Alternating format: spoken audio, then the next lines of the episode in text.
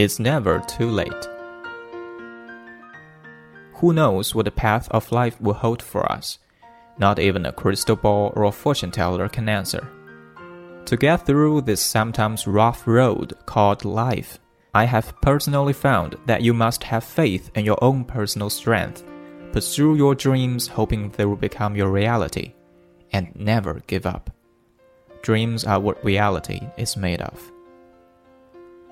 At the age of 17, like many young women, I had been mesmerized on a flight to Europe by a stewardess. She looked like a goddess to me. I couldn't take my eyes off her as she walked through the cabin performing her duties. Impeccably dressed, coiffed, and manicured. My stay in Europe was for three weeks, and all I could think about was the flight home watching another stewardess in action. At the age of 19, I was in my second year of college and not sure what my major should really be.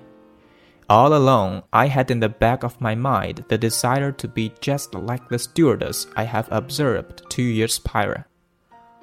I decided to embark on the application process to airlines.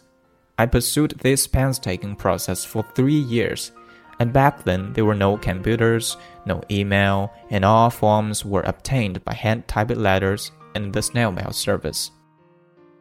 To my surprise, I received five requests to be interviewed. I was well versed in every airline I undertook, their stewardess colors, their rules, etc. I made sure, when presenting myself at an interview, I was dressed in their colors to look as close to be one of their own. Letter after letter of rejections came to my mailbox. Year after year, I continued my pursuit until I finally realized I must lack something that prevented my acceptance. This was a devastating reality. I stopped sending out the applications and pushed my deepest desire, my passion, deep down inside me, and went on with what life was to bring me without the airlines. My future careers from the age of 21 to 50 all related to customer service.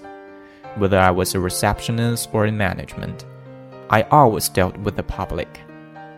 During this time period, I got my three boys and later divorced.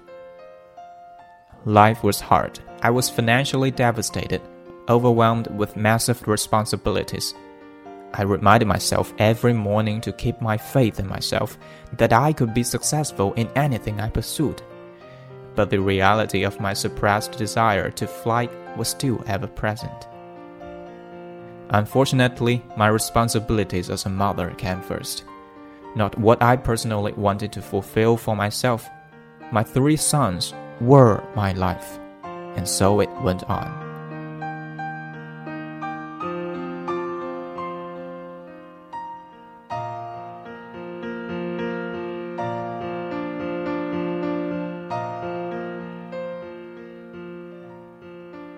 Eventually, my first two sons had left for college. When my third son was approaching high school graduation in the spring of 2005, I had just left a company that did not understand compassion for their customers. In January 2005, I watched a TV program called Airline that depicted the everyday happenings of Southwest Airlines travelers. They profiled a flight attendant, not stewardess anymore a 50 year old widow living alone as all her children were grown and had left home. She said she loved working with people and needed to get out of the house. She said she had seen an advertisement for a Southwest airline open house for flight attendants. She decided to attend and see what the position entailed.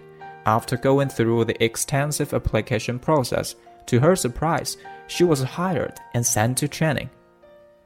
Because of her exuberance and excitement for the job, I realized that she was the same age as I was, and if she could get in, so could I. So it began again. It took three months for the locally based airline to have an open house in my area, but I was ready to go. This open house took two hours, and no matter what they said about any of the torture I would experience performing this job, I didn't care. I knew from the time I decided to go to the open house that I was going to be a flight attendant. I knew I wouldn't fail, and this was it. Two days later, I received a call for a second interview. One week later, I was back doing the infamous airline interview. But I wasn't nervous this time. I knew the path I have traveled through life had prepared me for this endeavor. My final phone call came the next morning at 9 a.m. This was the end of March 2005, and I was in the training Memphis, Tennessee the next week. Enduring a three week training program, which included a massive amount of studying, evacuations, testing, and watching fellow classmates being sent home one by one, kept my emotions strung out so tight I felt like a rubber band ready to snap. But despite all of this, a special bond was created between those who survived that torture. While in training on April 26th, I turned 51, and on April 27th, I took my final exam in uniform and passed.